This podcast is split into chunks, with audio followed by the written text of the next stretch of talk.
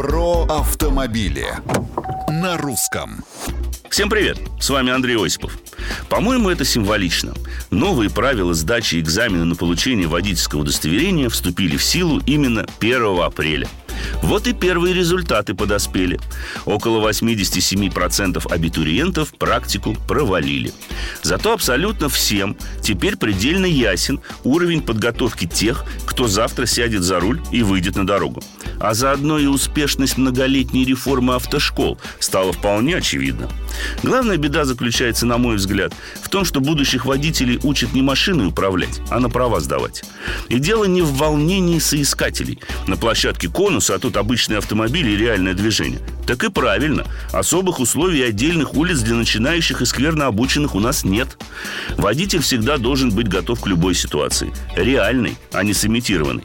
Словом, подчеркну, проблема не в экзамене – а в том, что новые правила его сдачи обнажили давно известную проблему. Крайне низкое качество обучения в автошколах. Так что пока нам не удастся изменить подход к подготовке водителей, поставив во главу угла практические навыки, экзамен всегда будет приводить к одному – уменьшению количества людей, получающих водительское удостоверение. Не согласны? Пишите в соцсети Русского радио. С вами был Осипов.